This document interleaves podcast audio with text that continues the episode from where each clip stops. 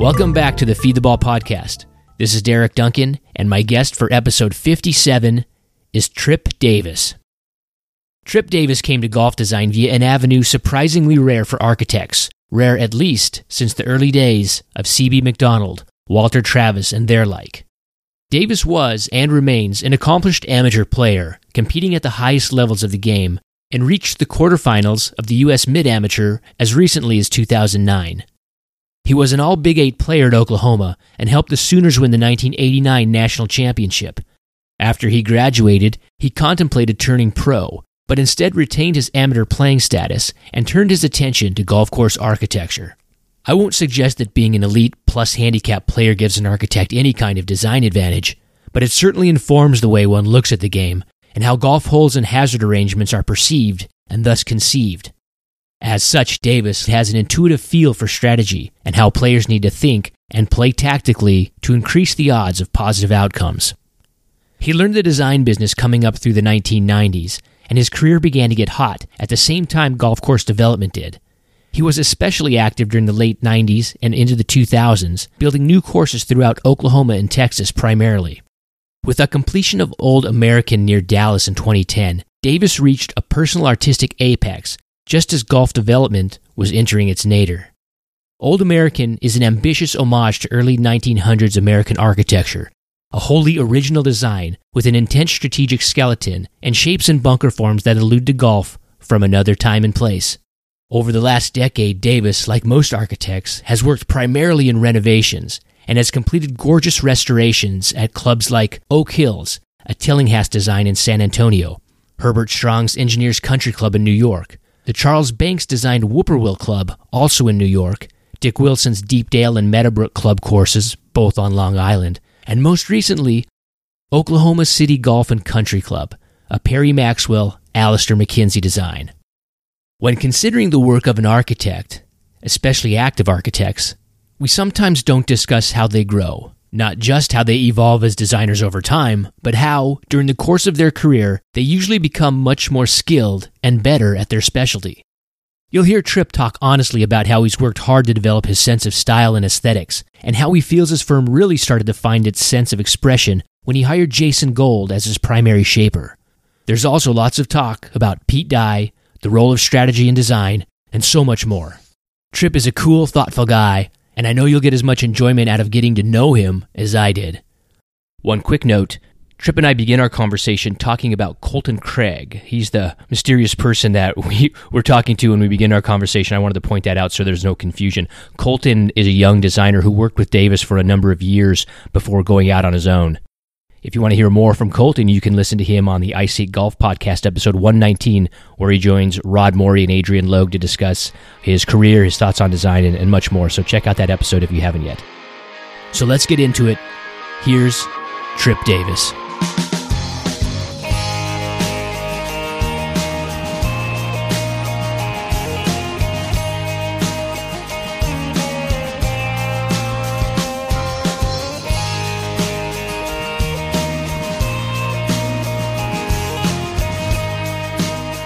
He's a different kind of bird. He's he's definitely, um, you know, he's gonna.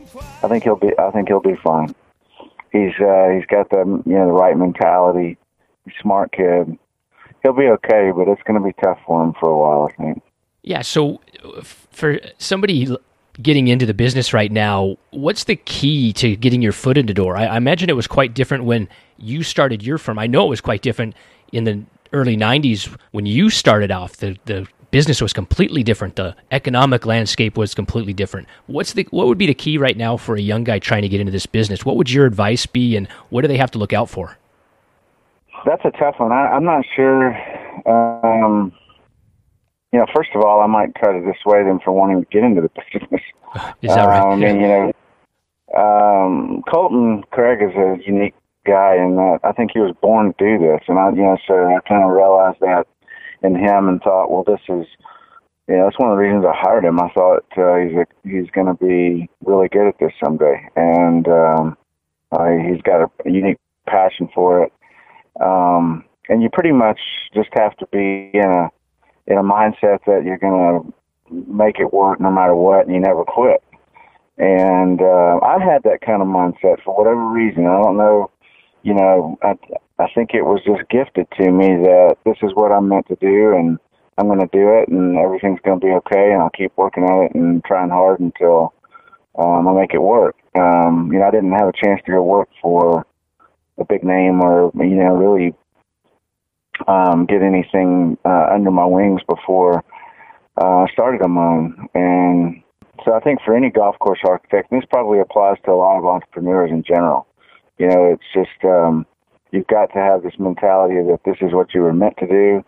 Uh, it's going to work out. Um, I'm not going to quit.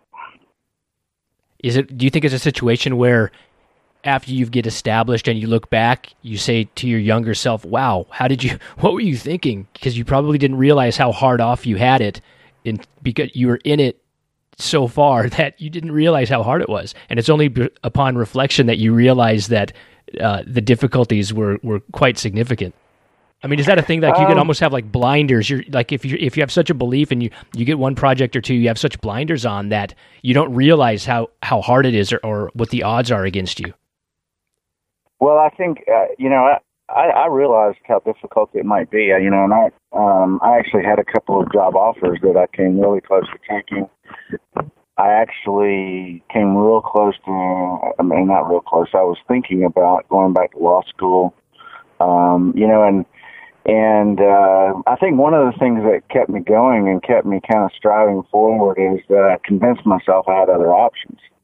And, um, uh, you know, I tried to play professionally for a bit and realized uh, after about a year and a half of that that um, that wasn't a great option.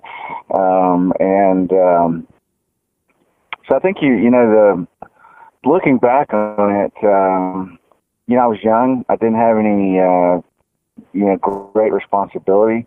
Um, I wasn't married yet, um, and actually, I I will say that when I got married and we had kids pretty quickly, that actually just made it to where I couldn't fail. And um, um, uh, you know, I think that kind of spurred me to think, well, you know, this is going to work. I'm going to make it work. At what point did you feel like you were firmly established in the architectural field? Um, last week. hey, at least you didn't say um, next week. yeah, um, you know, firmly established, you know, means that, uh, you know, that's, I think that's another part of the entrepreneur spirit, Derek, is, um, I still don't, you know, feel 100% comfortable. Um, yeah, I'm 52 years old. I've been doing this on my own for 25 years and um, you know, and I still feel like I've got to go out and prove myself every time I, I do a job. And um, you know what? No matter what size it is, I just did a new putting green and, and rebuilt the driving range for one of our clients in Charlotte. Um, you know, hopefully we'll get to do a, a, a pretty good sized project there one day. But um, where I was there every week, and I was there, you know, a week and a, you know, a day and a half, two days a week, um, while we were doing Oklahoma City uh, Golf Country Club, where I was there, you know, two, three, four days a week. And so, in doing that project, I was thinking to myself, you know, I, I've got to make sure this is done well. I got to prove myself, and and I think that's a good thing to have on your side to be able to feel like you're having to constantly, you know, prove yourself um, that that you're not quite there yet. That you you know you're always having to. Um, I always think that the next project is going to come because I did the last one well, and um, I think that's kind of work ethic you got to have. Yeah, it seems like there might be a, a, distinction to be made between proving yourself, which would be a, a healthy impulse, uh, as you just mm-hmm. said, to to always make sure that your last job is your best job, if that's possible, versus feeling confident and competent and or having self doubt. Mm. Do you do you ever feel self doubt about what you or not what you're doing? I'm sure you feel confident about that, but just sort of like your overall place in the in the business and in your this your standing as a golf course architect. Um, I, you know it it um um I always kind of have this feeling like um I'm not so sure you know, that uh, I'm doing it as well as I could. You know, I'm always kind of questioning myself, which I think is healthy uh, to an extent. You know, I think confidence is healthy to an extent. Um, it's all in balance because you can, uh, if you get overconfident um, and you feel like what you're doing is right no matter what, and uh, you know you're going to be unwilling to listen to the things around you, listen to your clients, uh, and um, uh, I think you're going to miss a lot of things that you could have done better. And then being, you know, uh, unhealthy, un, unconfident is not good either because you can't, you know you can't you can't make a decision. So I think there's a healthy side of it on both ends, and and um, uh, you know, I liken it to thinking, well, at, at what point did you know that you knew what you were doing? Is kind of the way that I would. The same question you're asking. And, um, and in architecture, in golf course architecture especially, it kind of comes across in two different ways, and maybe even three. One is, uh, are you confident? You you know what you're doing from a technical, functional perspective. Mm-hmm. You know, are you can you build something? You know, do you know how to be able to make adaptations? And that's what I tell young architects. You know that uh, uh, Colton being one example of um, it's one thing to know the spec for how to build a green. It's another thing to know how to know why those specs are the way they are, so that you can make adaptations and you can make changes. You know, like if the sand, if you if you can't find the sand that meets spec, you know, how do you adapt a USGA spec or the greens, uh, the way that a green functions uh, to work properly? You know, if you're running into a situation where you know, whatever it may be, you need to understand why things are the way they are, uh, not just what. You can't just look through your spec book and expect everything to work out functionally. So that's one thing, and I think that's something I'm I'm very confident in. Um, from an artistic standpoint, um, I think you, I think that's something that's always ever changing. I think every artist throughout their careers, uh, most of them have evolved or they have, you know, changed the way they see things, and so I think that's always going to change, but you know, there's a competency that you get obviously as an art as an artist, and uh, you have the ability to do things that uh, um, are going to be beautiful to look at, beautiful to play through, and so forth. And uh, that's probably the hardest I had to you know get to was where I felt like we were doing work that artistically, stylistically was uh, really good. And we were able to adapt to the environment and you know we weren't just doing the same thing over and over and over again. And you know we were able to uh, stretch ourselves artistically uh, to where we um, tried different things but in trying them we knew it was going to be good we just didn't know exactly how it would manifest itself um, and then the other thing from the you know from a a uh, and when you're doing golf course architecture, what's unique to that is, are you designing something that's fun to play, that's good to play, um, and strategically? And um, I think I've always had pretty good confidence in that because I played the game at a fairly high level, and and uh, that's where I came at golf architecture from the beginning. I didn't understand the function. Uh, I wasn't an accomplished artist, but I knew how to play the game. I knew how I wanted to build something that would be fun to play.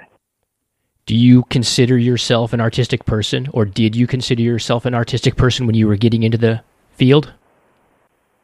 I don't think so. No, I, I you know, um, I have I have learned that I am artistic, um, and my two daughters will prove that out because my wife doesn't have one artistic bone in her body, and um, she's smart as a whip, but she knows numbers, and she's actually kind of gotten better with it too. But my my both of my daughters are uh, accomplished artists, and uh, um, and I've learned too. I mean, I've you know sketched. That, that was one of the things that I started doing was doing sketchbooks and you know just trying to learn that side of it, and then exposing yourself to great art um, is is another thing. You know, to where you um, you kind of copy it a little bit. You copy the you try to learn how they uh, you know did the way they did things, and you know, and I pick brains, and um, you know, I I think you know we've got a lot of modern um, architect golf course architects that are extraordinarily good at, at the art side of what they do.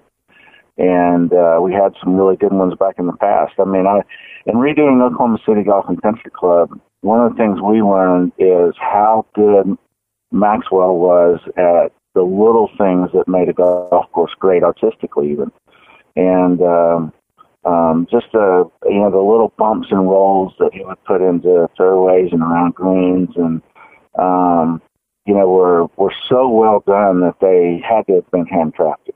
And that's the other side of it too is um, you're not going to be a great artist unless you put a lot of time in, and um, you can't be a great artist you know, on a golf course site, you know, if you're there once every two, three weeks, you just can't do it. And um, and so that's that's kind of some of the things I've learned.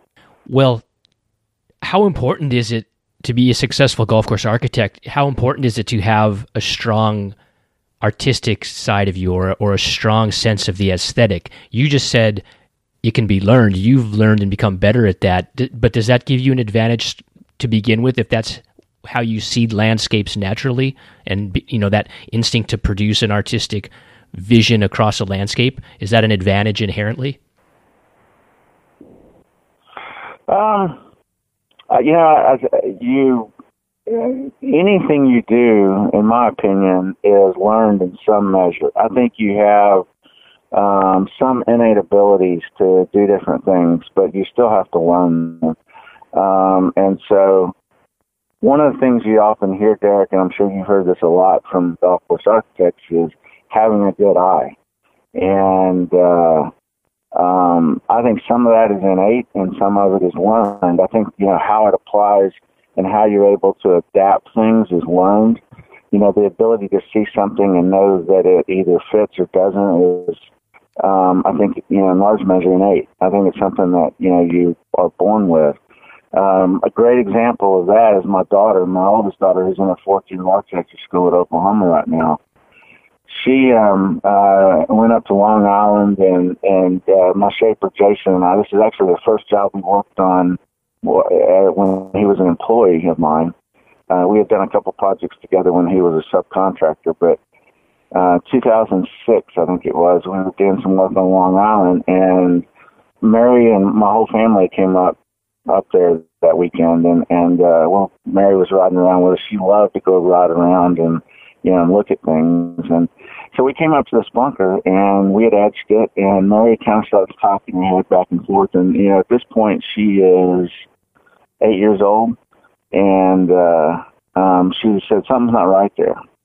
So we started looking at it, and and Bob, you know, sure enough, you know, we had the way that we had cut an edge in there just didn't really fit, you know.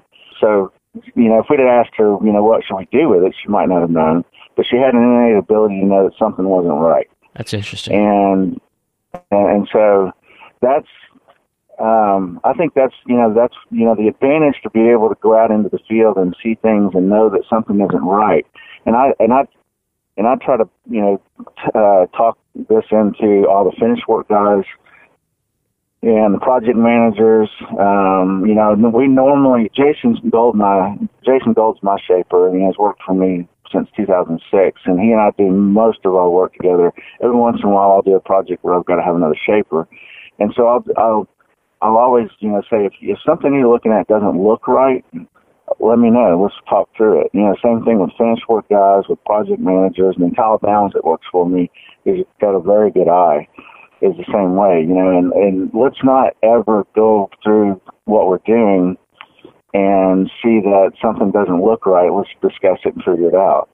And um, I think that's that's the innate ability is, you know, there's obviously some guys that just have a great artistic uh, eye as well. I mean, Gil Hanse obviously probably has, you know, was born with the ability to see that something doesn't look right or wrong uh, or does look right or, or doesn't look right, um, and then the ability to know what to do with it.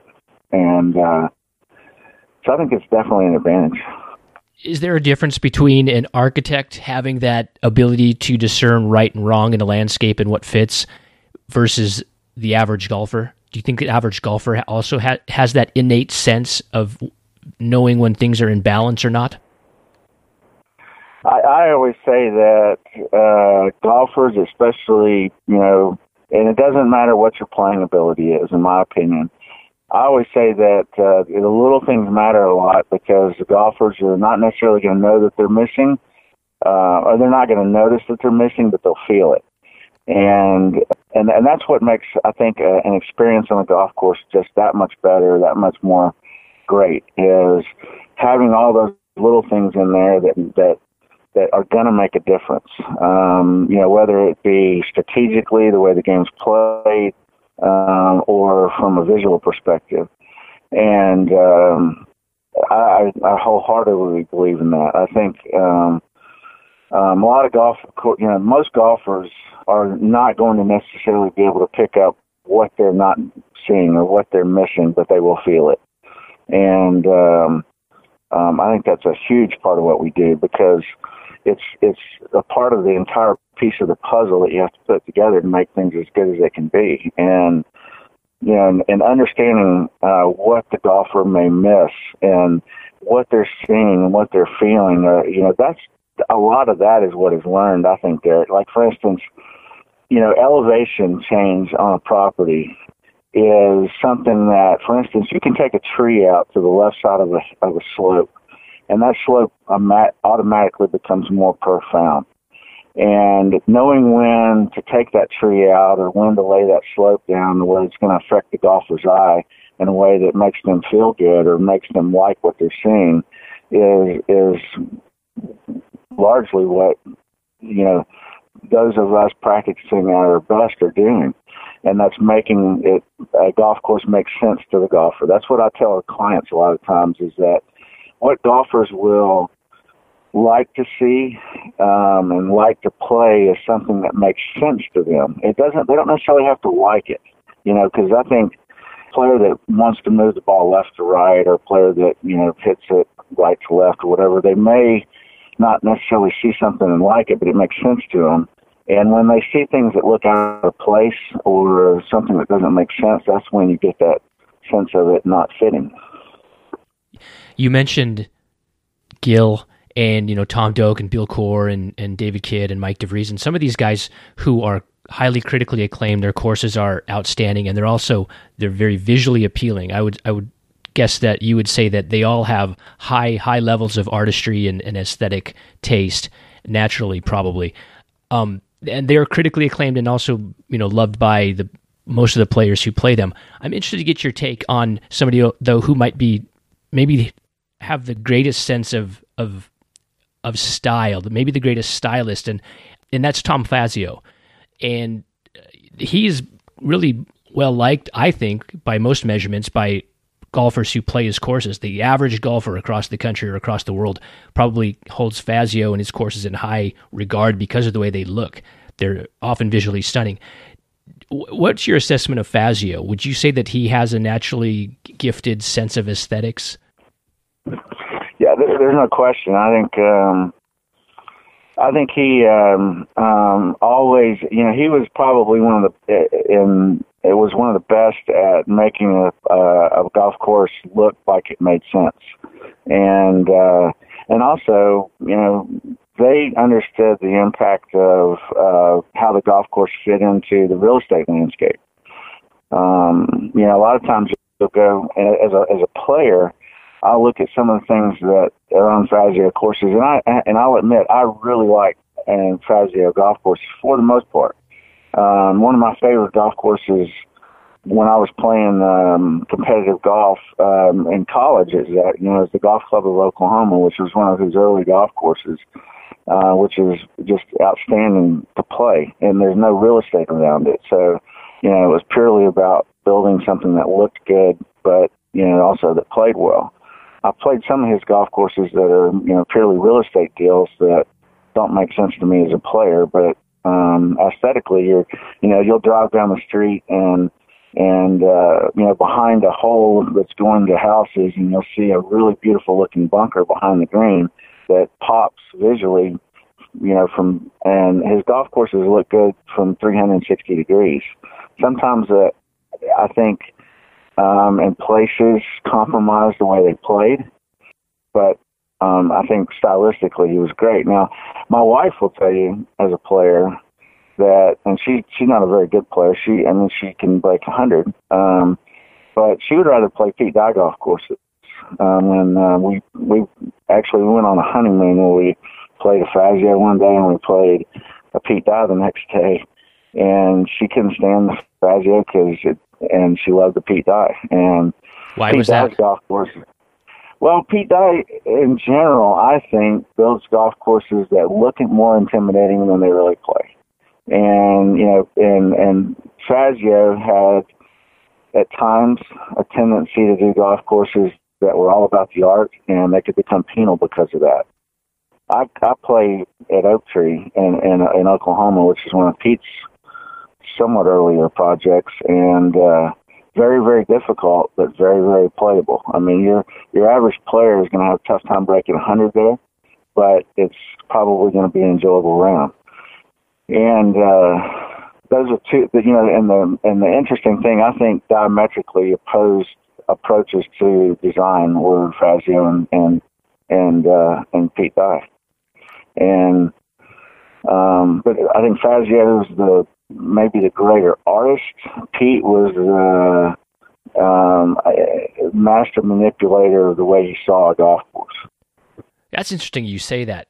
I would I would have thought, and my assumption or my impression through experience and talking to other people and just hearing to general thoughts would be the opposite. That most people consider Pete Dye's courses way too hard, and if there's a knock on Fazio, it's that his courses uh, you know lack lack strategy and, and, and lack the ability to to function as a you know as a challenging golf course. Uh, and those are generalities, but you just inverted that and, and said that that you thought, or at least your wife thought, the opposite. Well, I think I think um, you know obviously those guys did a lot of work, and so you're yes. going to find a little bit of both in each one. Yeah. Um, and uh, I think in general, Fazio's courses, uh, you know, I, I, again, you know, some of his courses are some of the, you know my favorites. I I uh, I think he most of the work, especially those where they weren't hemmed in by real estate in, in some way, shape, or form, were really good strategically and from a um, a good player's perspective. And uh, when he got to where it was more about the way that the golf course looked, I think he had a tendency for the average player, especially. I think that became a little more penal. Um, you know, it didn't give you at times his golf courses didn't provide you as much room. But again, you know that that's that's one of the things where it's really hard to be critical about an architect in general because each project is going to have its different sets of criteria and, and so forth. But what I found overall is that uh, Fazio did a, a, a number of courses that are extraordinarily good. Um, um, and, and, you know, I played some of his courses that are extraordinarily hard. Victoria National is extremely difficult. Um, and also very visually stunning. Yes. Um, but, uh, you know, I've also played a lot of his courses that are more resort like or real estate driven, where um, they're beautiful to look at, but um, lacked a little bit of, you know, the fun for playing. And I think they generally when I play with average players that play on those type of golf courses, they they tend to not like them as much because they're more penal. Pete, you know, had this ability to make it, and I think Alice, you know, implemented, you know, it was a big part of this, was to give the player options and plenty of room to play to where you could avoid um, his strictness and margins for error. Uh, if you're looking at, if you're going to a Pete Dye golf course, most Pete Dye golf courses, Oak Tree being one really good example, if you're going there trying to shoot even par, you're going to have to hit shots with very, very small margins for error. Um, if you want to go there and, and if you're a scratch golfer and you want to go there and shoot 80, you've got all the room in the world to find the options to do that. And I think that's a big difference. Uh, now, now visually, I, I like Pete's courses maybe a little better than Fazio just because Pete played with your eye constantly. And I played the Yes uh, Senior Open qualifier at Stonebridge Ranch, and that's I guess it's Stonebridge um, Golf Club uh, earlier this year down in, in Dallas, and the way he moved your eye around and the way he made you kind of uncomfortable at times uh, hitting that more aggressive shot, you know, I just love the way he did that. I tend to agree with you that I've thought that when I have conversations with people who say that Dye is too hard, I, I don't find that to be the case. I think there he gets stereotyped a little bit, and certainly there are golf courses that he created that that can be really difficult. If you go to Whistling Straits and you know you're hitting banana balls, you you might not finish the round there. Just but that's because of yeah. you know the way the course is maintained and, and the high grasses. But most of the time, you can kind of bunch your way around those golf courses if you want to. If you get in a bunker, yeah. you might yes, yeah, some bunkers can be pretty hard to get out of and pretty deep. But there's a lot of playability to his golf courses. So that's sort of a, an interesting that's an ongoing dialogue that I have with a lot of people and and with the world of architecture about Pete Dye's legacy and I, I, I think you're on my side with that so that's good we can take them you have you had some some pretty good success at at Pete Dye courses uh, during your your amateur playing career why is that is and you talked about how he guides your eye around the golf course that's designed to uh, make it challenging for for elite players but you were you could you sounded like you had the ability to respond to that. Did that is that because you understood what he was doing? You had to step up because you're also an architect.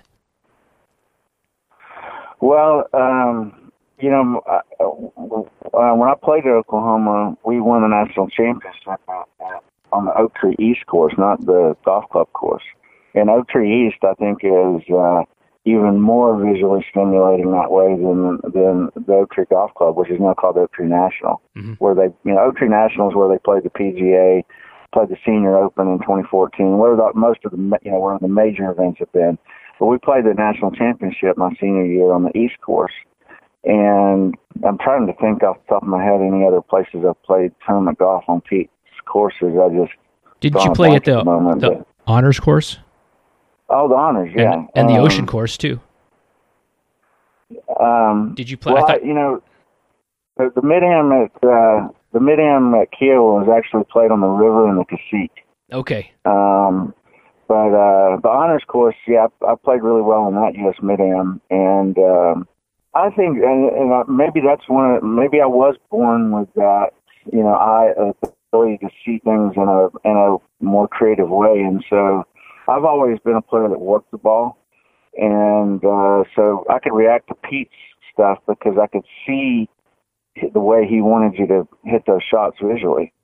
And um, you know, and and I like actually played his courses better in the wind than I did without the wind, uh, because he definitely made you think about uh, how to use the wind on his golf courses.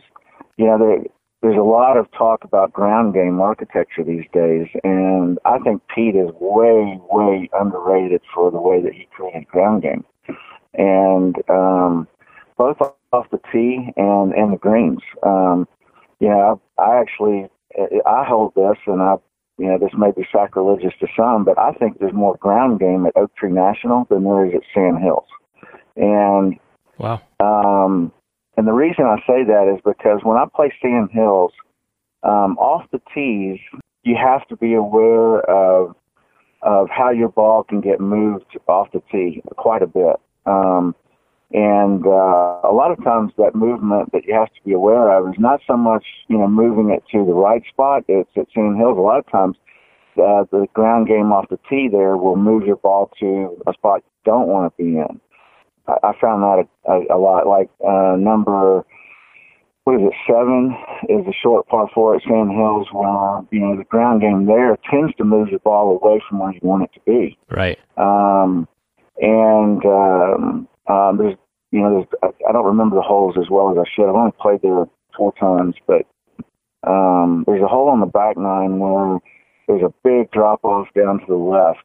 Um, probably like tw- uh, 12, that par four um, if you hit yeah. on the left side, you're just in a in a cave down yeah. there. You can't see anything. Right. And so you know, um, and then a lot of the shots that you're hitting into the greens at, at Sand Hills um, are elevated. Absolutely. Um, you're, yeah. And so you're not really using, um, you know, approaches. And uh, the greens have more broad movement in them as a general rule. Um, so on a P, at, at Oak Tree National, um, I'm constantly working the ball off slopes in the fairways, and a lot of times uh, it's it's not just left or right; it's it's it's uh, down. um, you can use if you know where to hit the ball on uh, at Oak Tree. You don't necessarily have to drive on a lot of holes because you can find these speed slots. There are a lot of them out there, and then the shots into the greens. Uh, every single green out there has got a way you can use the ground to get the ball closer to the hole, uh, and you have to be somewhat aware of how it can draw it away. But um, Pete's, you know, courses make sense to me visually, and and um, um, and I and I, the thing I like about them too is they make sense visually from a strategic perspective as well. It helps if you know what you're looking at. You take the time to study it. Uh, it can help you play the course better. Mm-hmm. I think, you know, Winged Foot to me is another example of a golf course that does that. Winged Foot West is visually a course that when you learn learn it, understand it, um, you can use those visual cues to help you play. You said something earlier about part of your process to sort of heighten your uh, your level of of artistry of working on your aesthetics and, and part of your learning process was noticing what, what other people had done, both contemporary architects and architects from the past, and kind of using some of those little tricks or some of those mm. those cues that you picked up. I find that really interesting. First of first of all, what have you taken from from Dye? You spent a lot of time, and we we spent some time talking about it, and you spent some time playing his courses and are very familiar. Is that using ground slopes and and ability to move the ball on the ground into position. Is that something maybe that you've taken from Dye, or are there other things? Uh, well, using the ground um, definitely um, had an impact on me. I mean, when I first started, I think I mentioned earlier that you know um, the design work I was doing was largely about the way the game was played, and so I, I think I would probably suggest that Pete was probably my biggest influence in, in how I created the ground.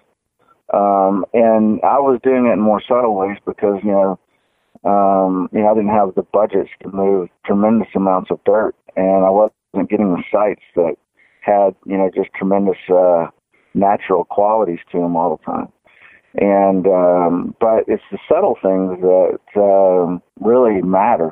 And, uh, you know, Pete would move a lot of dirt around to throw your eye off as much as anything. And, you know, he was, um, and you know, he told me, you know, he was kind of trying to recreate that that that Scottish look in a lot of ways. You know, uh, he said Western Gailes was one of his biggest influences. You know, from a visual perspective, that and Prestwick, and and and you can see that. And then he was also, I haven't talked to him. I never got a chance to talk to him about this, but I think you know, Macdonald, Raynor, and Banks were probably big influences on him as well.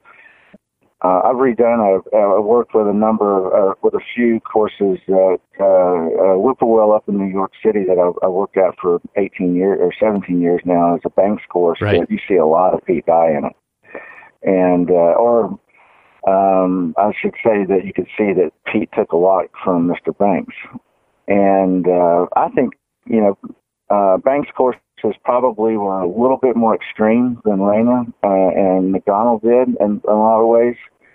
Um, and I think, yeah, you can kind of see that. Um, and so, you know, initially I wasn't exposed to Charles Banks and, and, and Raynor quite as much. I was exposed to Tillinghast, um, you know, early in my career. And, um, uh, and I really liked the way that Tillinghast moved the ground. Um, he didn't do it so much in fairways, but his greens definitely created ground movement. And um, the way that you could work a ball into a spot and um, uh, work a ball back into a location and so forth. But but with Pete, um, it, it's the subtle slopes that you really have to pay attention to. All the other periphery, I think, was just there for him to create some noise to to really kind of draw your eye away from what really mattered. But visually, the way that he moved the ground, uh, the, his placement of bunkers, uh, his placement of ridge lines, um, to where it made it difficult to really get distance control. Getting distance control on Pete Dye golf courses is is critical to playing them well, mm-hmm. and he did a really good job a lot of the time with little bitty slopes here and there that made it difficult to really gauge distance. This idea of finding inspiration from from other designers, you just mentioned, you know, like Dye probably took some inspiration from Banks and and Raynor and, and Bill Langford for sure, and you look at Pete Dye and, and, maybe other people and kind of pick up a little trick here or there.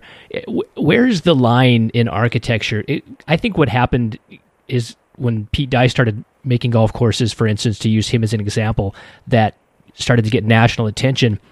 A lot of people in the architectural world, architects and designers, began. They weren't just taking little things from Pete Dye. A lot of times they were just kind of copying whole cloth those ideas that, that he put out there. And the same thing happened to, to Robert Trent Jones he caused a lot of people to kind of fall in line with that style of architecture, and and now we see it. Uh, people, a lot of designers, trying to emulating the naturalist look that Coore and Doak and those guys uh, have helped emulate. And my natural instinct is always to say, you know, let, why are we copying each other? Well, like, let's not rip each other off. Let's be original. But other art art forms do it all the time. In music, music is famous for appropriating other other genres of music and, and it happens in mm-hmm. art it happens in film it happens in every art form there's always people that are taking inspiration elsewhere in cor- but i think here's the here's the point i want to get your viewpoint on it i don't you have to instead of just taking something like right now like taking uh, a Seth Raynor hole and just re- and now all of a sudden just reintroducing that and building a Seth Raynor Macdonald hole is not that creative. It's not that interesting. But if you take an element of that and and put it through your own artistic filter and twist it and make a new idea out of it, but it's still it's riffing on on something like when when when pop music takes a, a, a sample from a, a, song that came out 15 years ago. They use a bit of it and then they lay beats over it and they kind of twist it around and but they're still adding their own creativity on top of it. Do you, I, I don't I'm not sure that I see that sometimes in golf architecture. Is that is that necessary when you're borrowing or taking inspiration? Don't you still have to put it through your own filter and, and own it? Well, one of the things that will put it through your own filter as the site you're working on, um, because you know you're if you're gonna if, you know if you've got a flat piece of ground, you're gonna move enough dirt, and you know you can recreate um, something that you've seen elsewhere if you're working on a place, you know, on a piece of property um, that um, you know you really want to try to work something into that landscape. Uh, and one of the benefits I think I had early in my career that I still kind of draw from today, and I have to be aware of today, is that you know I I spent ten years with with projects that ninety percent of them had little to no budget, and so you know I couldn't move a lot of dirt around. I was kind of forced to work with what I got, and so when you take an inspiration and and you have to adapt it to the site you're working with, uh, it's going to become your own in some respect, um, especially if you do it well. If you try to force uh, a design idea into a situation um, or onto a landscape, uh, it's probably not going to turn out all that well. And so if it if it ends up being good, then you probably put a lot of you know your own into it to make it fit that property. And I think that's one of the things that that Raynor was you know extraordinary at. And given the fact that he really wasn't a golfer to speak of, you know, he wasn't as you know he wasn't a you know he, he lent, I'm sure he threw a lot and and was given a lot from Macdonald early on. But in his own career, when he didn't have Macdonald around, one of the reasons his work is so good is because he was he had the ability to make those template holes his own in some respects and fit into the site. And you know, Country Club of Charleston, in my opinion, is is something where he took a piece of property and it doesn't have extraordinary topography and extraordinary land to work with, but he made everything there kind of fit on its own. And uh, so when you're taking, you know, when you see something that you think is pretty interesting and and you want to try to incorporate it in what it is that you're doing, um, unless you really, you know, make an effort to copy it, um, I think it's going to end up being something of your own anyway. At least that's just the way I see it. Um, I did a golf course uh, in Dallas called the Tribute, where the uh, uh, and this, when we were doing this, this is when Tour 18 was in vogue, mm-hmm. and uh, so my client wanted to do something um,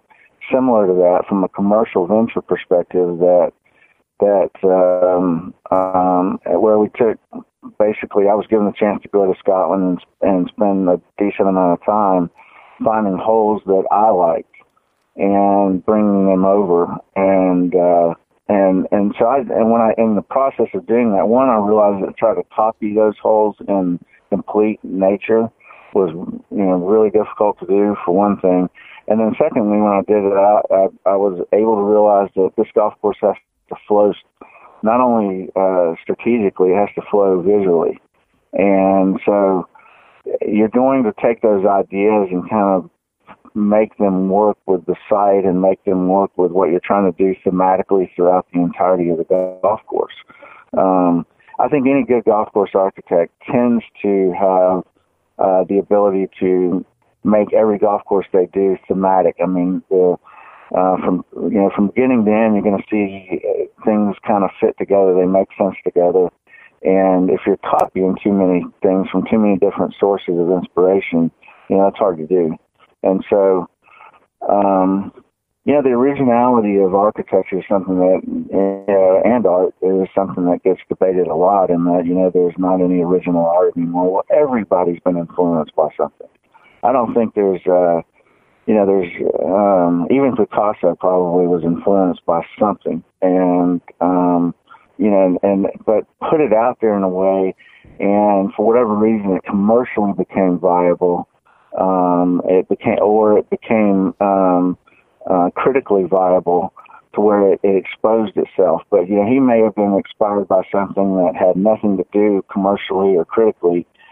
Um, you know, I, it, it could have been some form of art he saw, you know, or you know, some form of nature that he saw, and um, which you know, nature come to speak of is one of those inspirations that I think is underrated a lot of the time. People, I generally draw a lot from what I see just on the landscape, and um, I think you have to make it your own to make it work. It's like what Woody Allen said: if you're going to steal, steal from the best. you always, yeah. always, always punch higher. Um, well, now you mentioned the the tribute, and I'd like to t- spend the time. This is a good time to talk about it. Sister course, Old American, which is mm-hmm. Based on early American golf courses rather than, than, than British golf courses. And one thing I found really interesting about that, other than the course, um, I haven't unfortunately haven't played it, but it's really gorgeous to look at and it looks fascinating.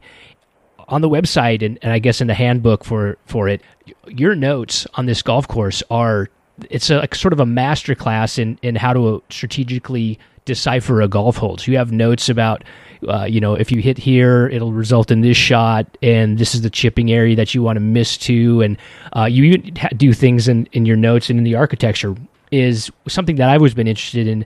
It's that almost trying to get, you know, we're taught strategically. Classic strategy is if you can take on a high risk longer shot perhaps you get, it buys you a better angle into the green or your reward is on the next shot whereas if you defer that that uh, risk, the net resulting shot's going to be harder. But it looks like there are holes out at Old American that you actually would encourage a player to, to club down and play a safer shot to buy a better angle or a straight on angle into the certain greens or certain certain positions on greens. So anyway, the notes you have on that, I mean, if if you ever wanted to introduce an average golfer who hasn't thought strategically about how to, how to approach a golf hole or a golf course, I would refer them to that. I mean, this is like a it's like a little miniature classroom. Well, I, I appreciate that. Actually, uh, uh, Ron Whitten was going to come down and look at it, and so I've written what's in that what they put on the website. We we actually did a yardage book for them. They wanted us to do the yardage book for the course and put some of those things in there, and but that was uh, about one tenth of what I'd written about how to play the golf course, and I sent it to Ron before he came down. It was like twenty something pages long, and uh, I guess I had a good bit of time on my hands about that. but um, I mean, that's what I'm fascinated by. I mean, that's that's kind of where I came to golf course architecture is more in the way that the courses play. And, and so I've I've had to grow into making you know the the art and the style and so forth better. And I think you know you mentioned earlier you know at what point did I feel like I had you know kind of gotten there? And I feel like especially and I, with Jason Gold, my shaper, and I, um, and and Kyle that works for us as well. I mean, I think we've gotten to the point where we we do really good work stylistically and I mean, there's been points in the past where I think we hit it, but I think um, there were periods of time where you know, like uh, uh, we'd do some, you know something that was really fun to play, but you know, I look back on it and I you know, this is crap stylistically. So we've we've kind of gotten there, but but I came to the to the to the profession really more from you know whereas another architect of our generation came to it more from a landscape style perspective. I came to it from a from a playing perspective. That's what I knew, and or it's what I knew more of. And uh, so I'm always fascinated in trying to you know trying to educate people on how to play the game. You know, and I get I get frustrated a lot of times when you know you hear someone say, "Well, this shot's unfair." You know, I don't think I, I hate the word fair in golf course design. I like to think of uh, is something reasonable or not. You know, if, if you were given a reasonable option to avoid taking on that really aggressive shot, um, uh, you weren't forced to hit that really aggressive shot, uh, then I think it's reasonable. And and that's where strategy and design comes from, in my opinion, is is offering as many different meaningful or reasonable options to play the hole as possible. And and I think that's one of the things. I grew up in an era when um, we were taught to play the game strategically, and a lot of it had to do with equipment that we had because you know we were playing with a lot of balls and and steel shafts that weren't as good as the ones today. We're playing with wood heads and you know irons that you know I grew up playing with uh, Hogan PC irons where the you know sweet spot was about the size of a you know half the size of a dime. Right. And and so you you had to play more strategically because you couldn't expect your equipment to perform um, the same way. And I get frustrated today that you know people say, well, we've got to make golf courses 7,800 yards long and and do this, do that, or and so forth because that's the way the players play today. And my opinion on it, and this is a little bit divergent from what we were just talking about, but you know the um, the the way that golfers, in my opinion, will play the game and the way that the golf course is designed and set up for them to play. And if you give them the ability to know the different routes that they can take, um, you can educate them on how to find a way to play their game to fit that golf course. Over a period of time, you know, on PGA on the PGA Tour, for example, uh, those players are going to adapt their game to fit the golf courses that they're playing. And so I, I like to see the game more about strategy. I like to see the game more about teaching players how to uh, learn to play the golf course instead of just standing up and just you know hitting um, hitting it off the tee, go find it and hit it again, and you know and not think about what they're doing. So you know. I wouldn't necessarily say I've taken it upon myself to try to educate players how to play the game because I think there's um, but I've, in the courses that we've done, I've tried to do part of that in design, you know, by giving them options and and maybe trying to expose the different ways you can play it. And then I, um, and the few times we've had a chance to do, you know, the artist books and so forth, I like to try to maybe educate players on thinking about the way they're playing it because that's the beauty of the game. It's you know, it's uh, there's there's certainly um, part of the experience is going out and seeing these great landscapes and seeing and experiencing these you know these wonderful outdoor environments. Uh, the beauty in the game itself, the, the game part of golf is in, in, in how you think your way around the golf course. Right. I'd like to come back to Old American in a minute, but but also follow through on this topic. It seems to me, and I, am sure you've been asked this countless times because because of how good of a player you are, and and you are able to see golf in a way that most of us aren't. It seems like strategy is almost irrelevant to the elite players, to the plus players, especially to the tour pros, where their angles just don't don't matter. And strategy, therefore, is really only pertinent and important and interesting to you know single digit mid handicap players who who actually do have to consider all of the golf course in front of them and not just something that's out 305 yards. You know, and anything between the tee and 305 yards is irrelevant, and most of the stuff on one side of the golf course is irrelevant as well. But for the for the most players, strategy is important in a way that it's not important to the to the pro players. Something that that's exactly what you're talking about, right? Is is you have to ignore the elite level player in architecture when you're designing a course at some point, don't you? Well, I think I think there's uh, I think it's harder and harder to uh, consider that player, um, and um, um, and then also make the golf course to where it is uh, really fun to play for everyone else. It's uh, you know if you're to uh, I think to truly build a golf course, and, and, and honestly, there's a little bit of old American. Uh, there's a little bit of this in old American. Justin Leonard and I worked together on that. And, you know, Justin was uh, one of the you know premier strategic players, uh, statisticians, as how you how you say that word.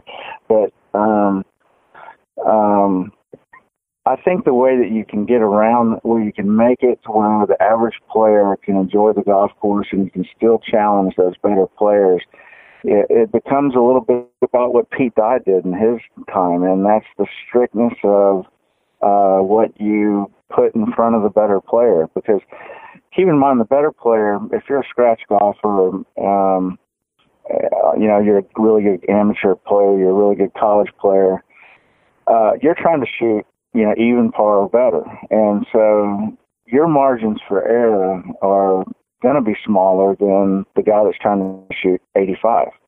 And so if you give the guy that's going to shoot 85 wider margins for error, um, you know, and, and again, it doesn't necessarily have to be the wide conservative route that leaves a tougher shot in.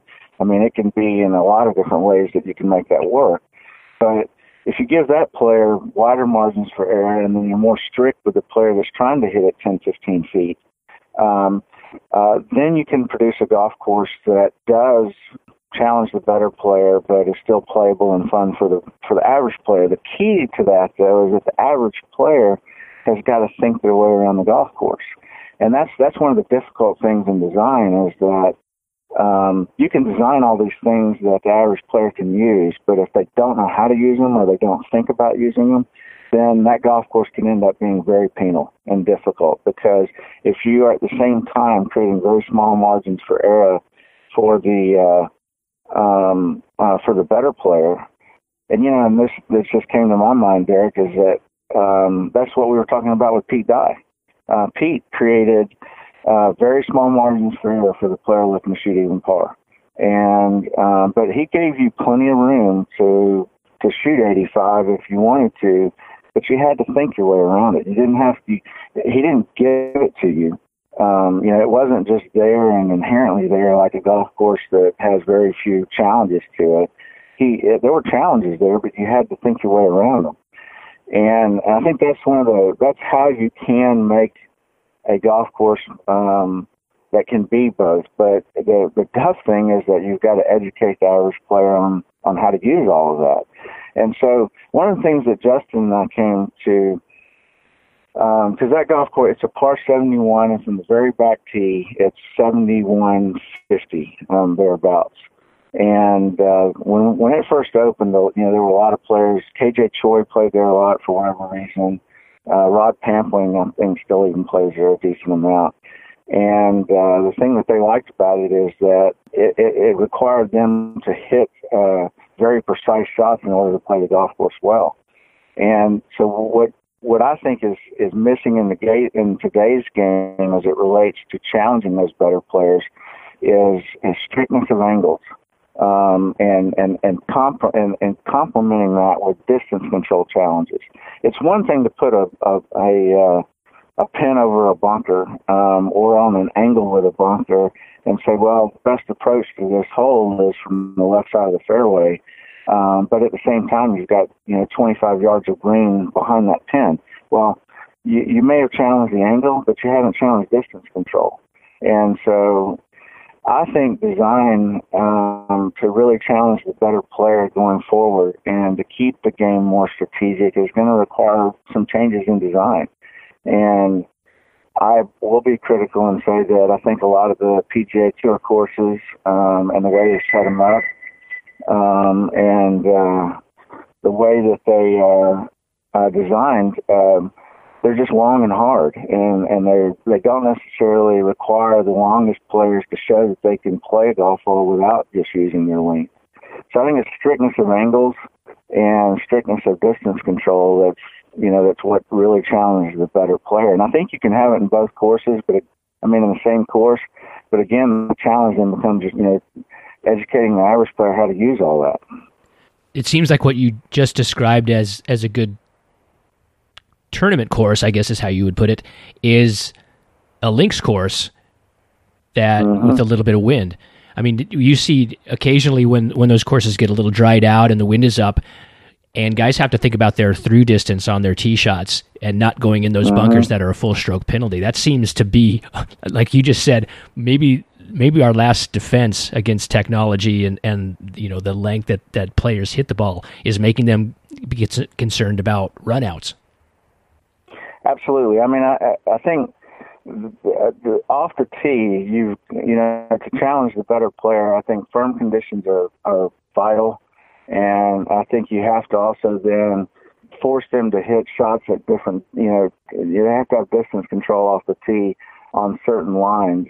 And and what will make a golf course appear more penal to the average player is that in order to protect all those lines, you're going to have to do some things that, um, whether it's with bunkering or uh, ground slope and you know taller grasses. And I mean basically we're we're we're describing a links course um, or you know some of the older ones. And uh, to where you you know you stand up on the tee and if I hit it on this line um, I've got 15 yards where I can hit it as far as I want. But otherwise if I hit it 10 yards right of that uh, I've got to run on at 310 or I've got to run on at 240 um, and uh, you know, and given where the pin location may be on a given day, that's where you have to think about where you're going to position your ball.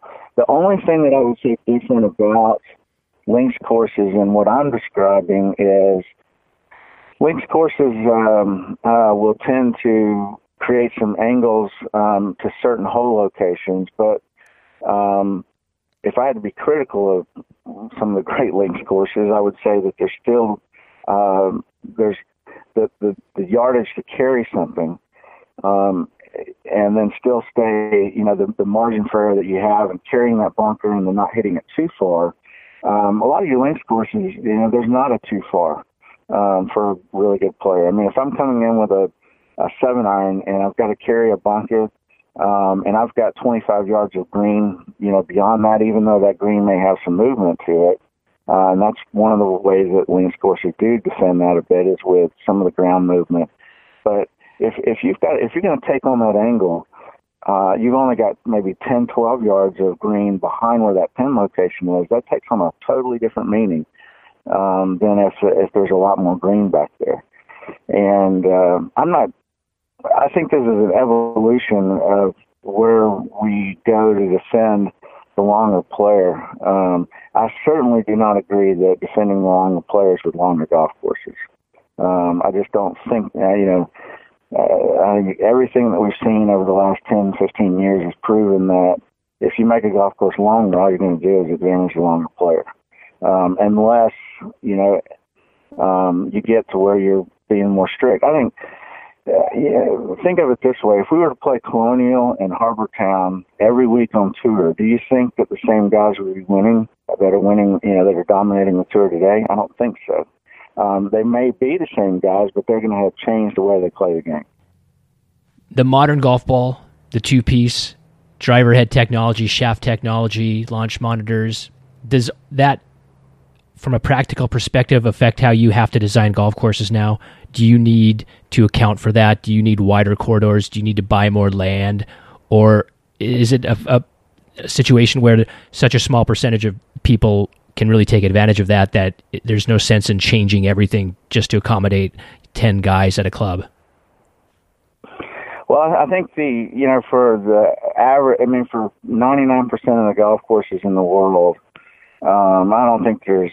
I mean, I think you know the modern ball and and club. And I think it's more clubs than than anything for the average player because when I was growing up, um, every average player I played with weren't playing with you know the Titleist Tour Balata. They were playing Top-Flites and Pinnacles and yeah. and uh, which in some version is basically the same ball that we're playing today. And uh, you know the biggest difference between the Top-Flite and the Pinnacle and all of that um, from the 70s and 80s, and, and then the ball we're playing today is is a bit softer cover. And uh, I mean, the inside technology is a bit different as well, but I mean, the the basic components of the way it impacted the way that an average player could play, especially, are really not a lot different. Because uh, it, it produced low spin, and so the ball would run out more.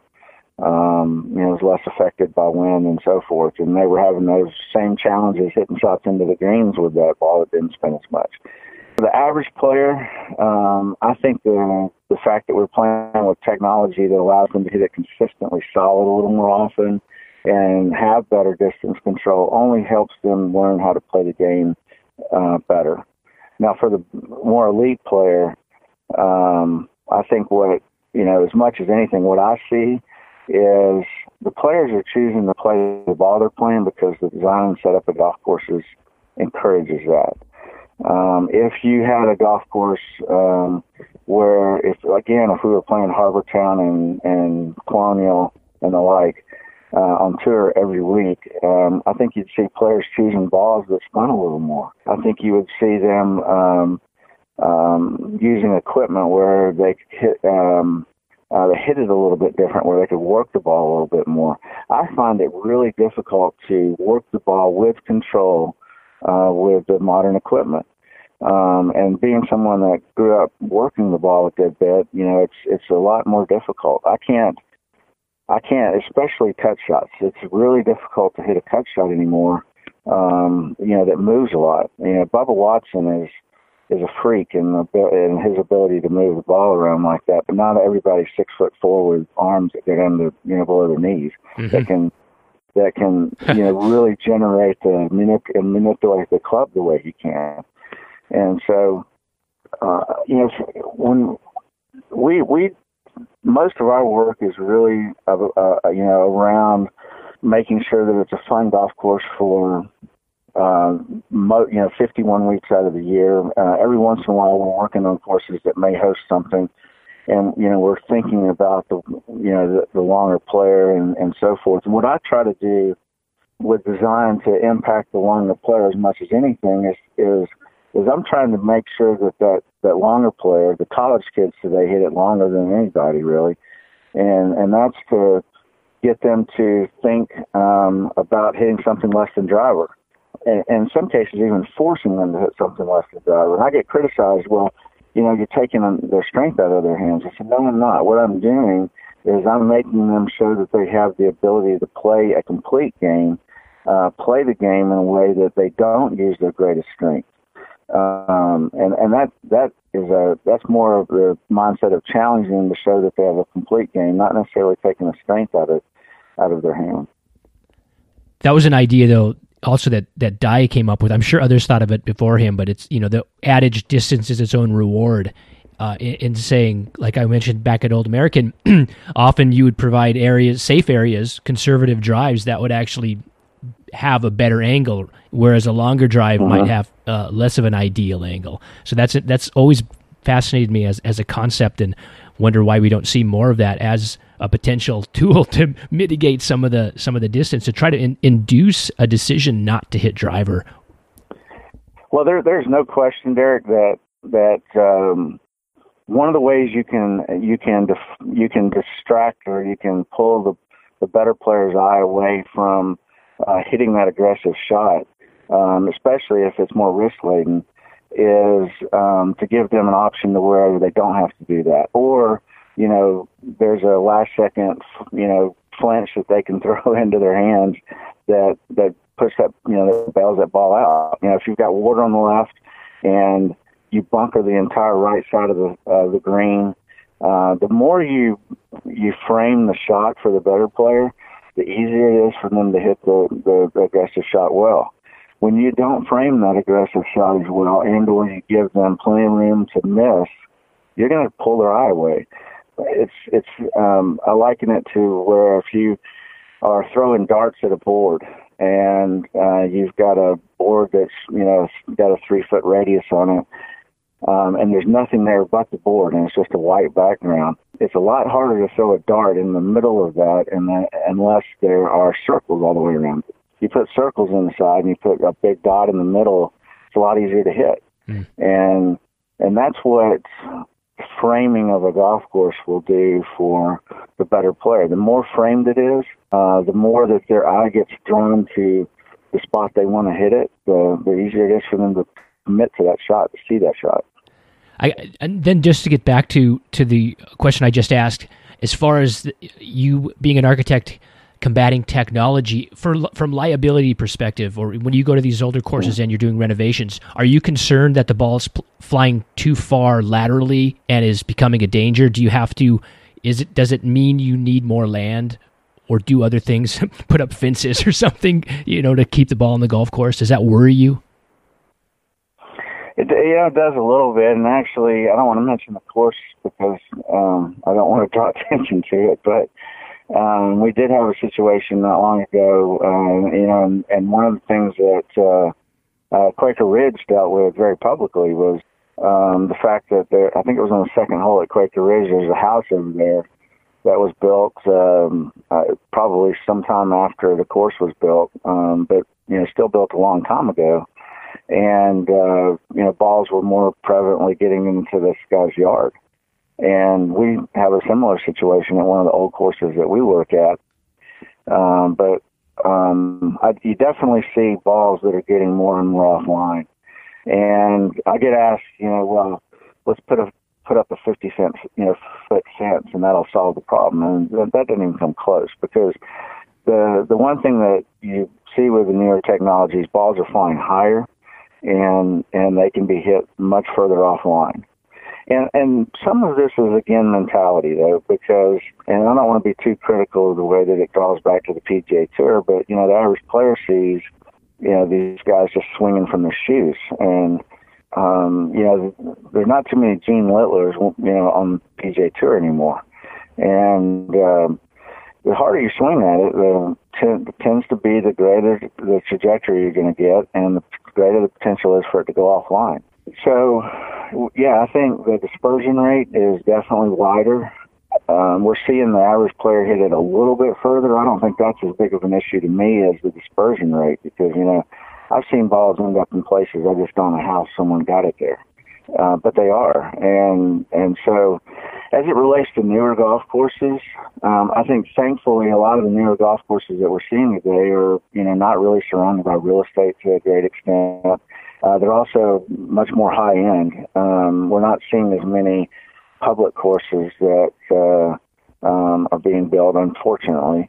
Um, but the the width is the thing that that I'm most concerned with, not so much the length. I, I don't think that we have to you know use a great deal more length to build a golf course that the average player is going to, you know, the, at the average country club, unless it's going to be built for a tournament situation.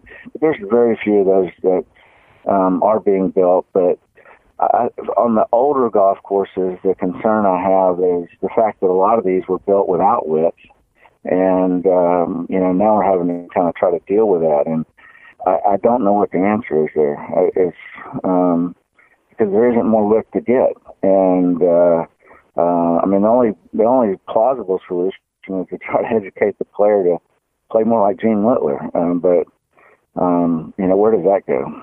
Yeah, I mean, that's the great technology debate right now. And thinking of in terms of the golf ball, there are proponents who would like to do a across the board rollback and you know force the manufacturers to take take a 10 5 10% off the golf ball others are in favor of bifurcation you know people who just on the PGA tour to go to some kind of tournament ball, and many probably many more people would say nothing. Don't just don't worry about it.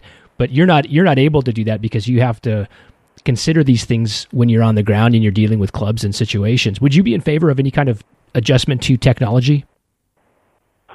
Well, I mean, look at it this way: if you if you were to roll the ball back across the board, you know, and you put a ball out there that did spin more, um, and you still have your average 10 handicap uh, that's trying to swing 105 miles an hour, that ball's going to go further offline. And uh, so I don't know if you know from a from a you know from a game wide perspective if that really uh, would have a you know a big impact as it relates to the the PGA Tour.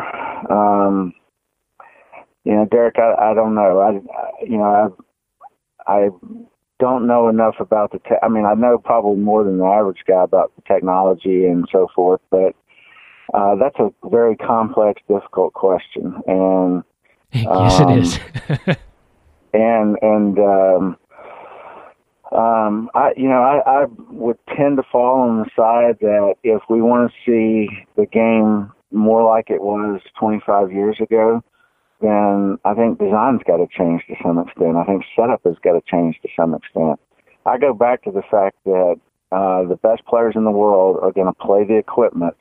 Uh, they're going to build their games around what gives them the greatest advantage to play the courses they're presented to play.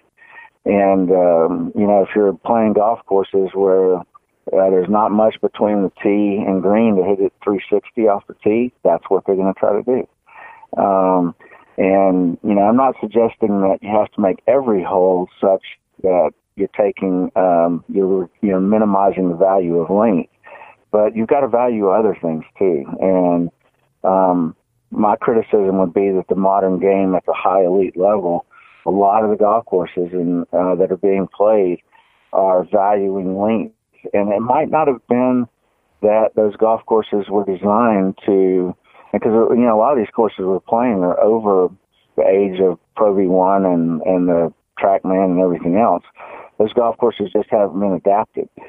And in some cases, I think it you know it's it's seen as sacrilegious to adapt Merion or you know Winged Foot or whatever it may be to really fit the way that it's going to better challenge the longer player without adding four, five, six hundred yards of length.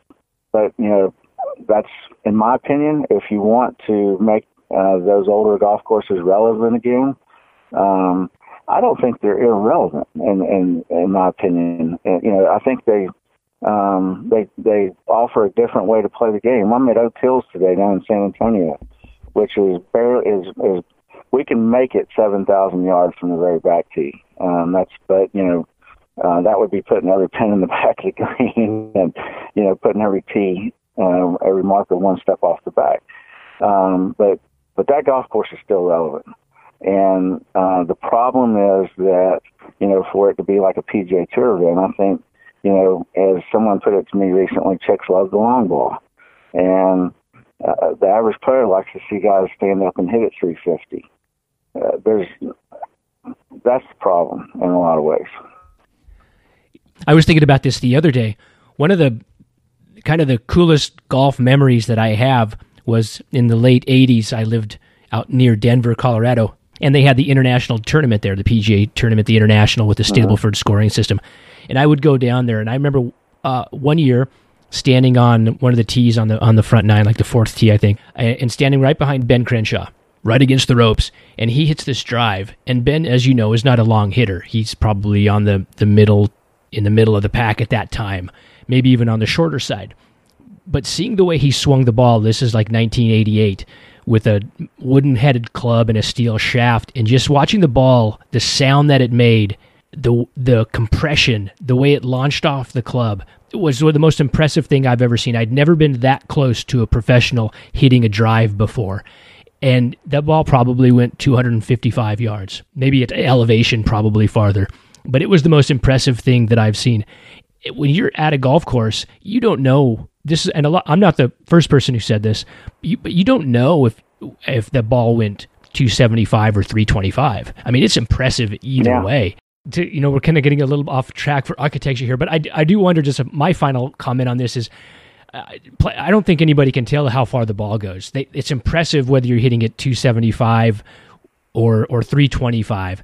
And I wonder though that since most players these days are hitting it upwards of 325, if that's if that's ruining the game, if that's compromising the game, the entertainment value at the at the spectator level, if if people will start turning off their televisions because they're just tired of seeing the driver wedge game, and in the long term, if the PGA Tour is, is actually compromising their brand, so that's that's what I would be concerned about. I, I know people do like to see the shot tracer, yeah. and it's kind of impressive to see Rory to know that Rory just hit that ball 345, but it's not an elemental part of the entertainment value. Well, I think you know the the one thing to keep in mind is that um, uh, and I hear this a lot. You know, I was at uh, I was presenting a, a master plan at a club recently, and we were talking about a change I was making to one of the holes. And uh, this is at a club where a college team plays. And they were talking, and I said, "Well, these guys can hit three wood over those trees." And I said, "Well, it, it's it's 300. You got to carry the ball 335 yards to get it over those trees." And said, "Oh, they do that easy." And I said, "Well, wait a minute. You know, um, the average on the PGA Tour today, and and and I look at it more as the median, you know, but is, is around 291, 292, somewhere right there. Those guys on most PGA Tour golf courses, the average out there is flying the ball somewhere around 270, 275. And uh, this, this is on the PGA Tour. You know, the average guy out there, um, uh, on average flies at about 270, 275. Now, all of those guys can probably reach back and get another five yards at that median level. Now, we've got guys out there that can hit it really, really long. And so the concern I have in the length is, um, you know, what it does to golf courses and how you defend length and so forth uh, is only one element of the way you look at that game because the, one of the greater concerns I have is um, what it does to the field. And, uh, you know, if you play um, a 76, 7,700 yard long golf course that's not really at altitude, and uh, the design doesn't necessarily hem in the longer players um, and make it a balanced challenge where they have to show the ability to do other things, you in large measure have eliminated a lot of the field. And golf courses, uh, the game itself, you know, when I was growing up, they didn't do that everybody in the field. If you were on the PGA Tour, you had the ability to, you know, to play. And some of the best players back in that era were not long players. Corey Pavin, Ben Crenshaw, Tom Kite. Uh, they weren't the longest players. And today, that's one of the reasons why Justin Leonard hasn't played actively in six or seven years because the way he played, um, kind of, you know, it just he just can't compete out there at the same level. And he's very competitive, and so um, I know his family had a lot to do with it as well. But um, but you know, we've lost that kind of guy. Um, and uh, you see them playing well on certain golf courses, but I think there's two things. One, I'm I'm concerned about on the PGA Tour the entertainment value being such that we're going to have the same guys, and you're seeing it. The same guys almost every week are up at near the top and um, you rarely see you know a, a average length or even shorter length player uh, play well very often or with much consistency. That to me damages the overall feel of the game. Um, and then secondly is just the fact that we have to be aware that uh, how that impacts the way that we look at golf courses that aren't held in PGA Tour events because the mentality, the, perspective is that everybody hits at 330 and there's no one on the PGA Tour right now averaging 330. You know, some, you know, Kevin Tway at Oaktree can stand up and hit one 330 anytime he wants, but he doesn't average that in part because um, he's still trying to play the game. Um, it's one of the reasons we don't see long golf champions that ever make it playing the game. But not yet. Those are the two things I'm I have a greatest concern about. I do agree with you that watching, you know, a, um, a Ben Crenshaw and you know, there's a few different guys today, but if you watch a PGA Tour player and get up close and watch them play and the way the ball comes off, it's exciting to watch that and see that. I'm I'm concerned that we've developed a a populace and a fan of golf that um, really likes to see players stand up and swing from the you know toes and launch one hard and and um, you know when I go when I spend time at courses that we've worked on and and I see these you know thirty something um, year old kids playing, they're swinging as hard as they can. And that's just kind of emulating what they see on TV. Right. Well, as we start to wind down, we've been going at it here for a bit. Uh, I wanted to go back to Old American for one reason. First of all, two reasons. One, I'm, i really love the aesthetic of that golf course, and you know, it definitely, even though it's in Texas, had a had a real sense of some sort of blend of a lot of different early American architectural styles, like kind of a Long Island look, I guess, or a, a New England style of, of of golf. And was there a specific inspiration that you pulled for? Since we've been talking about aesthetics and artistry, was there a specific aesthetic that you you you was on the forefront of your of your thoughts when you were kind of designing the bunkering and the shaping of that golf course? Shinnecock and Pine Valley um, were probably the two that that we thought the most about. Um, you know, and, you know, from the the styling of the bunkers to the way that the edges were created, you know, and frayed edges, um, and um, the way we got a little bit aggressive with some of the bunkering. Um, you know, from a depth and challenge standpoint. You know, for instance, uh, I call them "don't hit it there" bunkers, and and Pine Valley, you know, certainly, I mean, you know, um, the bunkering there is uh, uh, interesting to say the least. I mean, you can hit it in some bunkers there where your best next shot is to put it back to the middle of the bunker. And, you know, we weren't necessarily trying to recapture that completely, but from a stylistic perspective, uh, Shinnecock, Pine Valley, um, a little bit of national. Um, national golf links actually, um, you know, void of the fact that Old American is on a big lake. It's, uh, I think, the second or third largest man-made lake in Texas. Um, but the property had a real similar feel to it in a lot of uh, uh, national. I, I think those are the you know those are the places that we look at and you know a good bit from a stylistic perspective. I think um, uh, you can kind of go. You know, Maidstone was another one that we really liked the look of and incorporated you know to some extent. Um, so we definitely the Long Island influence and then Pine Valley was uh, probably most prevalent from a stylistic perspective when we looked at doing that. The other thing I I thought of looking at this golf course was the, the era that it came up in. Now, the era that you came up in in the 90s, you were getting into the field when at least American architecture was just going gaga. I mean, it was the boom days, and uh, golf courses were going up at an incredible rate all around the country, and everybody was busy. And that that was the environment that you came up in. And even into the early 2000s, it was still going pretty strong. And new courses were being built. Now, a lot of harm was done from the 80s into the early 2000s from overbuilding and, and connecting golf too closely to real estate, and frankly, just building poor golf courses in places where they shouldn't have been built.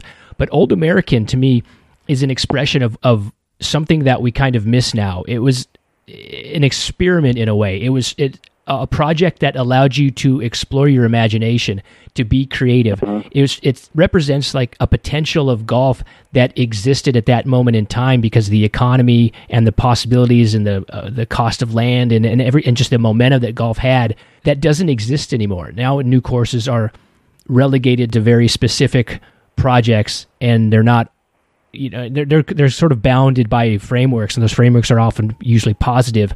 But this golf course sort of like was the apex of creativity and and the the potential of what golf course architecture could be from from a, a no boundary perspective. So I, and it made me think like that must have been very gratifying for you to be able to do that but also make you a little regretful and a little sad that that that doesn't exist anymore because that's that's how you came up and you were building new golf courses for much of your career. The positive is now you've got to work with some really historic old clubs and, and be introduced into old architecture, which must be very gratifying as well. But do you do you feel a sense of loss as well since you actually had a bite of that apple? Yeah, I mean, I, I've mentioned this to a number of people at times. I was actually uh, um, had a long conversation about this with David Kidd uh, and Bill Kubly. Um, we went to he and I, uh, David and his wife, and and me and Bill Kubly and a handful of other guys went to Sandhills for a couple of days uh, last summer, and we were just sitting around at dinner talking about the state of the industry. And I was fortunate that while I grew up in the '90s, one of the other things that you know, in starting my own firm without really having work for someone, a lot of the projects I had a chance to get were renovations, um, and in some cases restoration type uh, approaches. So I was a little bit more equipped when the market did turn to renovations and restorations. But you know, I was lamenting to those guys that I don't know if I'll ever get to do another new golf course with um, the ability to just express freely. And um, now David is, you know, has developed a reputation where you know he's been able to do that, and he got to do the course up in uh, Wisconsin recently, and you know obviously he he still gets to, and he he's willing to travel around the world, and he's got that reputation. And uh, but for me personally, I mean, um, I got to do um, a couple of projects after Old American. One was in Acapulco where we had um, the ability to take the old Pierre Marqués course at the Fairmont Resort down there, and we were given about 180 acres to kind of do whatever we wanted to, and that was a lot of fun. And then we did a project in China. We were given some similar things. Uh, as you probably have heard, the only downside to working in China is they don't take care of what you have done. But Old American being the last one I've done in the U.S., and you know, and I'm, I I'm thankful that you know I'm at an age where um, we've done fairly well, um, and my wife is really good at making sure we don't spend too much, and and we're okay financially, and we'll you know we've got some opportunities out there, but you know just personally and professionally, um, I'm a little bit saddened in that I may never get to do another one, and um, so yeah, I mean it's it's a little bit of a bummer, but the good thing is you know I every once in a while we run across the ability to do a really cool uh, restoration project like we just finished at Oklahoma City Golf and Country Club, which was an old Perry Maxwell Alister MacKenzie design that was a lot of fun to do. And the next year we're going to get a chance to kind of reconstruct the golf course at Green Tree Country Club out in Midland. And I think that's where I'm going to find my, um, you know, my fun is in is in reconstructions. Um, I might get to do, you know, some more like a green tree where I can take the property and kind of recreate it. But the, the new courses where you get to go walk a piece of land and you get to envision and think about it and, and, you know, how can we turn this into something really special? You know, those are very few and far between and, um, and really seem to be going to the same guys. And, and I'm not the least bit, uh, um, I can't think of the right word, but I mean, I'm not uh, jealousness. I, I guess I am a little jealous, but I'm I'm not. Uh, um, those guys, you know, uh, Gil and and Bill and Ben, you know, they've they've earned that right. Um, but you know, we'll see. So at this point in time, would it be fair to say that you would prefer a like a brownfield site or a stripped down course where it's something where you can strip it down and, and recreate an existing property over the chance to work on a like a top 100 historic golf course with great pedigree. Uh, now I realize as I as I framed a question that way, you you're gonna uh, you're gonna say both, or you know you're not gonna turn down uh, the, the latter. But does that hold a little bit more appeal to you from an artistic standpoint to be to be expressive is to have an opportunity even if it's not a virgin piece of land to to at least build something that is is entirely your creation versus a a, a re-enhanced version of an old dead architect? Well, for me, um, you know, I grew up playing old courses. Uh, you know, I grew up playing. Um, I was a, um, I think they called it a junior member. I think it was really just a way to get some money at East Lake before they redid it. And um, and I was fortunate when I was a kid that we played a lot of our junior golf on old Ross courses. And uh, then when I came to Oklahoma, I got exposed to Maxwell a lot, and then playing amateur golf, you get exposed to Tillinghast a lot. Uh, this is not a uh, politically correct answer, but for me, it is true in that I really love working on those older golf courses and exploring the the different styles and and and how they built them and how we match that into the way that it functions today and uh, in learning from those old guys, I learned a ton about um, subtleties in design at Oklahoma City. And so for me, that's that's a different kind of thrill than the ability to go out and be able to create something completely uh, of your own making. And um, it goes back to a little bit what we talked about in terms of inspiration. My inspiration just still is, you know, other than maybe Pete, and you know, a lot of my inspiration are those older guys. And so when I look at doing something and and you know new or the ability to take an older course or um, you know something that we're going to have the chance to recreate and kind of put it on into, I'm really kind of drawing back to that old you know classic style anyway. Um, it's it, for me, it really is both. I really enjoy doing both.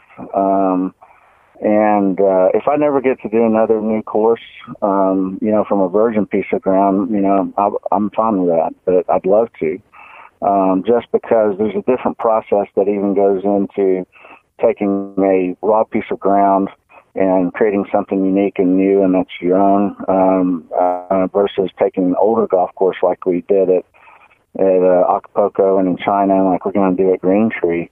Um, you know, because there's already something there, and it's a little bit different because you're rethinking of what's there versus um, you know what you want to do. And with a virgin piece of ground, it's you know it's you know it's totally uh, in most cases it's pretty free to to create in, in its own way. But um, so I'm I'm I love what I get to do every day, and and I am fortunate that I enjoy it all. Uh, you built uh, some I guess they're called innovative, innovative or short courses or, or creative concept courses. You you did at the Jimmy Austin course for the University of Oklahoma, kind of a four hole mini golf course built within that practice facility. A place called Proving Ground in Dallas. You built the uh, Ocala Preserve in Florida, which can be played as like 18 par threes or six longer regulation holes, so there are flexibility. Mm-hmm. On this podcast, I'm sure you've heard we talk about this concept a lot of uh, adapting golf to, to, a smaller scale, making it shorter, more convenient, more accessible, breaking the boundaries, so to speak. It's just as a way as a way to to make it more enjoyable, more fun, more accessible. Uh, make, make it help i think that style of golf helps make golf become more central to people's lives rather than this distant activity that takes up so t- so much time and money that that people just you know can't really af- uh, afford the time and, and money to, to play it anymore. So the question is what have you learned about these short courses and what do you think their role is in golf going forward? And how how did how does this represent a path forward economically? Are are these golf courses? Does it does it cost more money to build interesting golf features that you would find on these golf courses? Well, um, you know, there's there's two different ways to look at them, and and really, I think you kind of have to look at it from both perspectives in order for it to be economically viable um, in a club setting. And one is practice, and then the other is play. And um, from a practice perspective, a lot of these short courses that we've done, um, not including necessarily the one we did in Ocala, are also uh, outlets for everybody at the club to practice.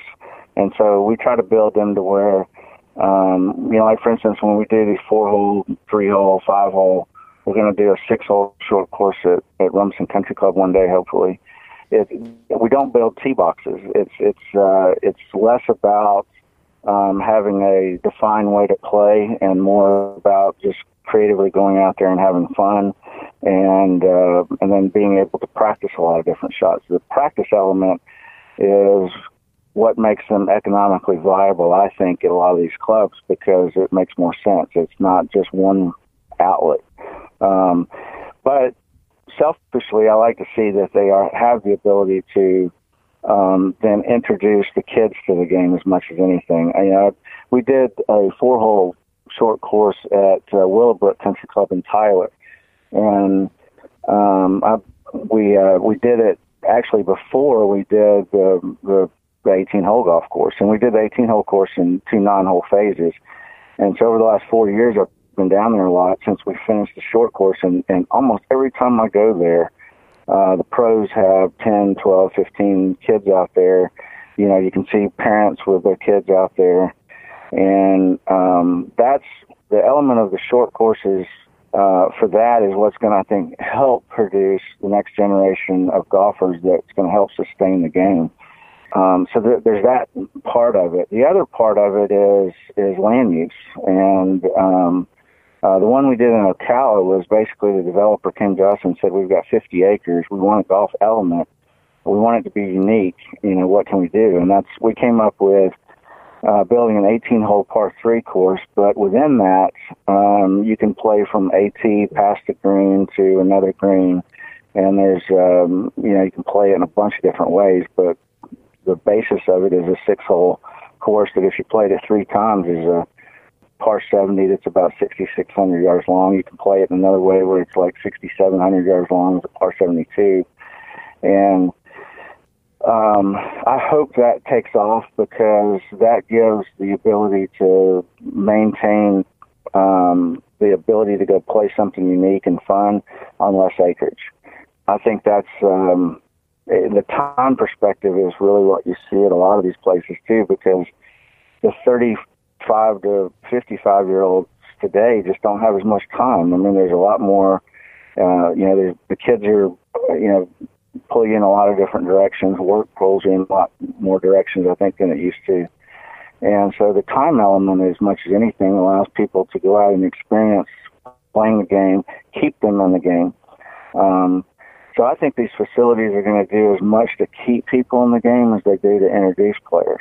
Mm-hmm. And um, I think they're, you know, they're they're fun to do as an architect, especially the approach we take with them because we're not trying to define the way you can play it. We're trying to create as many different ways as you can play it, and and that's a lot of fun to do.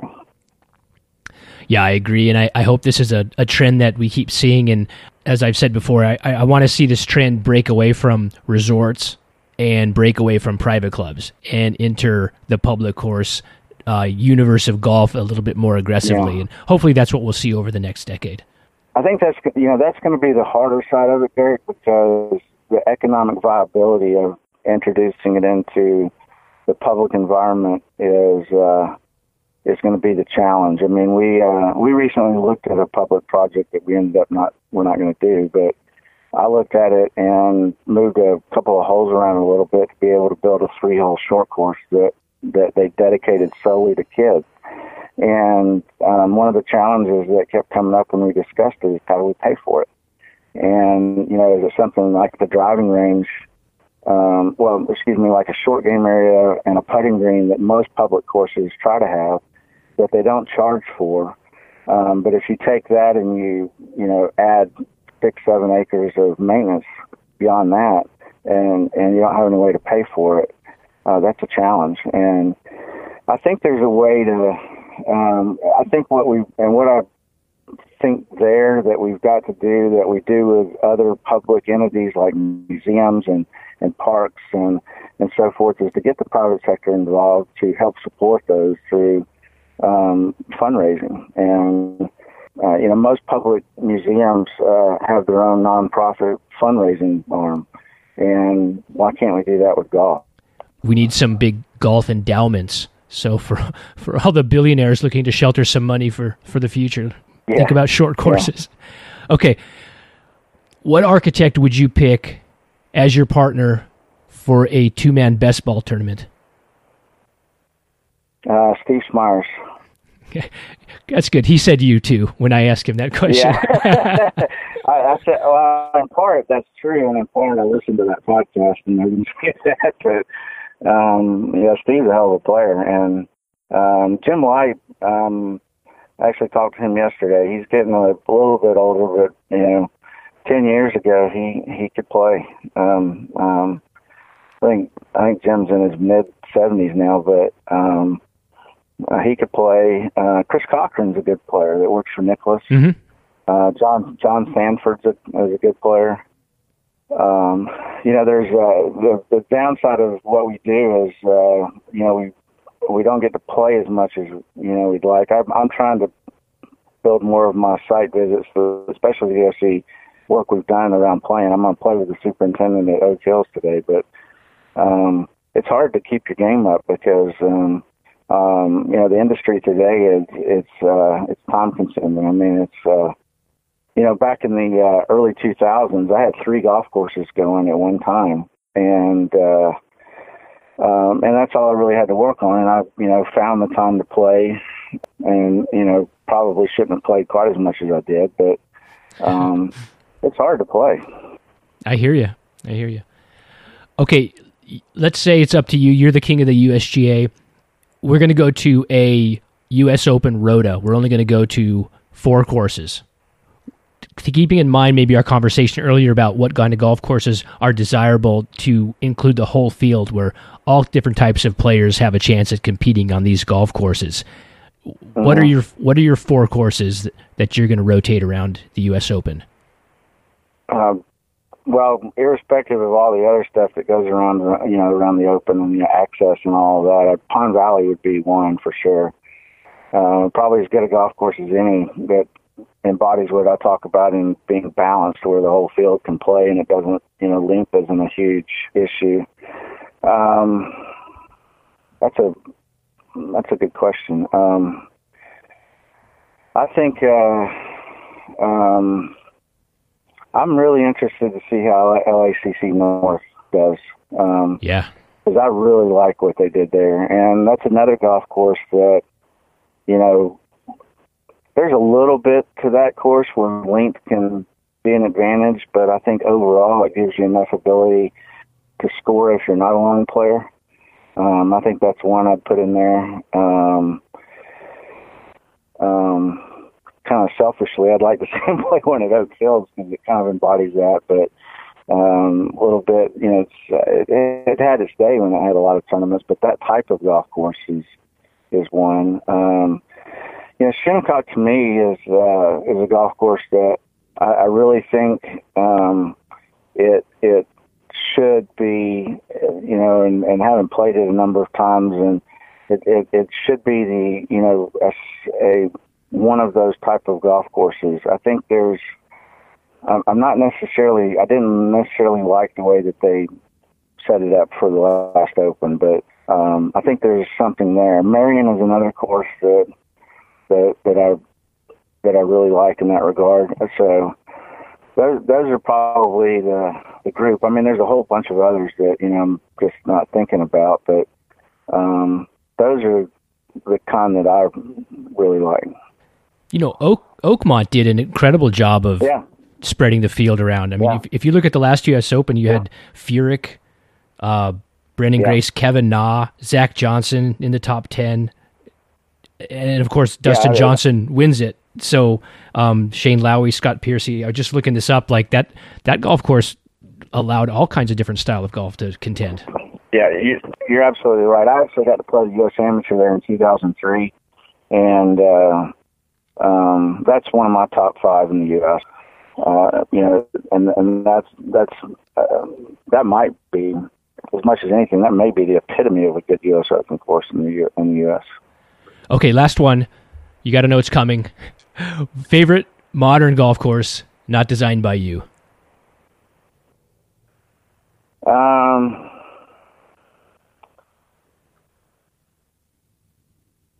I, I'm gonna give you two: uh, Sand Hills and Oak Tree. Nice. Okay, and Oak Tree. I, I yeah. kind of did some redo at Oak Tree, but you know, we tried to put it back to the way Pete had left it. Um, those are two golf courses I could play every day. Now, Oak that was originally built in what sev- late seventies. Seventy six it opened.